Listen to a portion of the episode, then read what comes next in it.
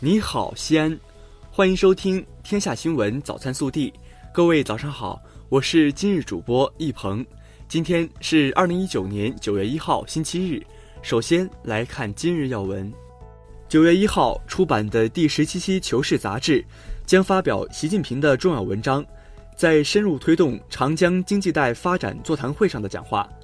文章强调，推动长江经济带发展是党中央作出的重大决策，是关系国家发展全局的重大战略，使长江经济带成为引领我国经济高质量发展的生力军。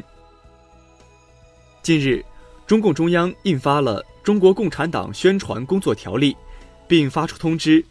通知指出，宣传工作是党的一项极端重要的工作，是中国共产党领导人民不断夺取革命、建设、改革胜利的优良传统和政治优势。制定颁布条例，体现了以习近平同志为核心的党中央对宣传工作的高度重视。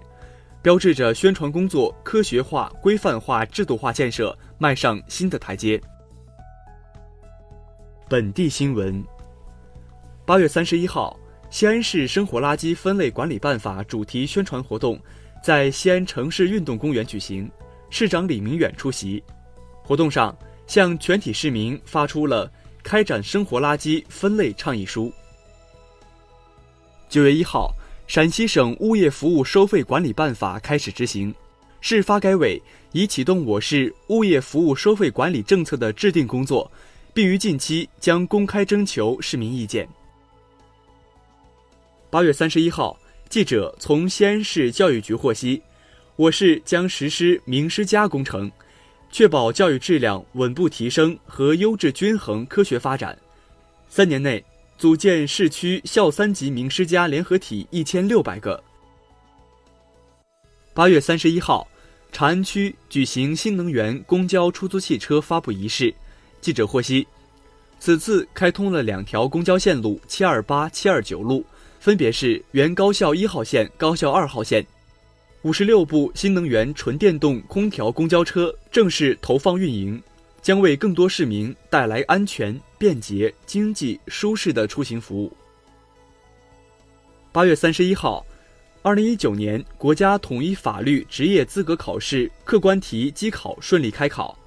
西安考区开设六个考点、八十二个考场，共一万一千八百三十人参加考试。据悉，全国法考主观题考试将于今年十月十三号举行。八月三十一号。全国第十届残运会继续进行，在天津奥林匹克中心体育场，西安选手董飞霞勇夺 F 五五级女子铁饼金牌，铅球银牌。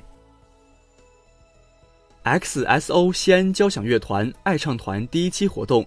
日前在西安音乐厅交响大厅如期唱响。爱唱团与通过网络招募的首批五百多名热爱音乐的参与者合作。演绎展开了一段经典与创新的同频共振。暖新闻：一九六八年，文先生的父亲曾在西安交大第二附属医院住院，去世前未办理出院手续结清住院费用。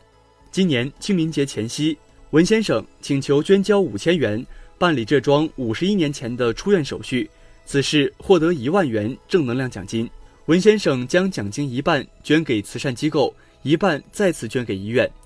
八月三十一号，西安交大二附院将文先生两次合捐的一万元作为启动资金，成立了医患和谐基金，用于奖励在维护医患和谐关系方面做出贡献的医务人员和患者。国内新闻：八月三十一号晚，香港特区政府发言人发布声明称。激进示威者的违法及暴力行为持续升级，罔顾市民大众的安全，特区政府予以严厉谴责，警方亦必定严正追究。近期猪肉价格持续高位运行，八月三十一号，农业农村部表示，这轮猪价上涨是非洲猪瘟疫情与周期性因素叠加的结果，当前肉类供应有保障，生猪生产将逐步恢复。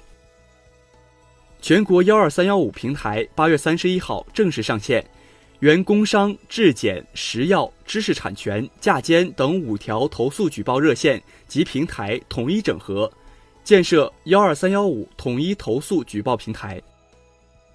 我国著名工程热物理学家、中国科学院院士、清华大学能源与动力工程系教授王补轩同志因病医治无效，于八月三十一号在北京逝世，享年九十八岁。王补轩是我国工程热物理学科的卓越开拓者，为我国工程热物理学科的发展做出了基础性和开创性的贡献。记者八月三十一号从证监会网站获悉，证监会近日发布了不予同意恒安嘉兴科技股份公司首次公开发行股票注册的决定，这是证监会首次否决拟登陆科创板企业的 IPO 注册。八月三十一号晚，因被指过度索取肖像权，引发网友争议的换脸软件造修改了此前的用户协议，在协议开始增加了一段特别提示，称用户上传的短视频及人脸等相关的内容，将严格按相关法律法规的规定保留在造上，除非为了改善造提供的服务或另行取得用户的再次同意，否则。造不会以任何其他形式或目的使用上述内容。近日，云南省楚雄州永仁县一女子被骗子称卷入洗钱案。被骗期间，该女子曾接到了反诈骗中心的短信、电话提醒，但他非但不警觉，反而相信骗子的话，拒绝接听反诈骗电话，直到骗子要求再缴纳四十万元取保候审费。李某感觉不对而报警，但已被骗二十三万元。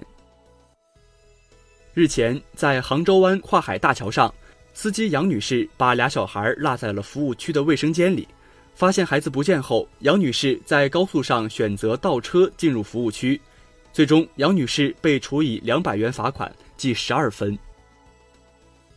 日前，辽宁大连公交推出五辆买菜主题公交。车厢内摆放了菜篮、雨伞等便民物品。公交集团相关负责人表示，此举是鼓励买菜老人与上班族错开乘车，上班族也可乘坐。八月三十一号晚，中国男篮在北京五棵松体育馆以七十比五十五战胜非洲劲旅科特迪瓦，取得男篮世界杯开门红。八月三十一号。《哪吒之魔童降世》票房突破四十六点六亿，超过《流浪地球》的四十六点五亿，位列中国电影票房总榜第二。微调查：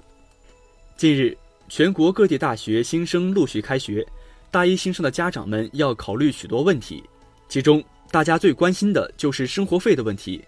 生活费因人而异，每个同学都不一样，家长们既想让孩子学会节约。又不希望孩子生活受委屈，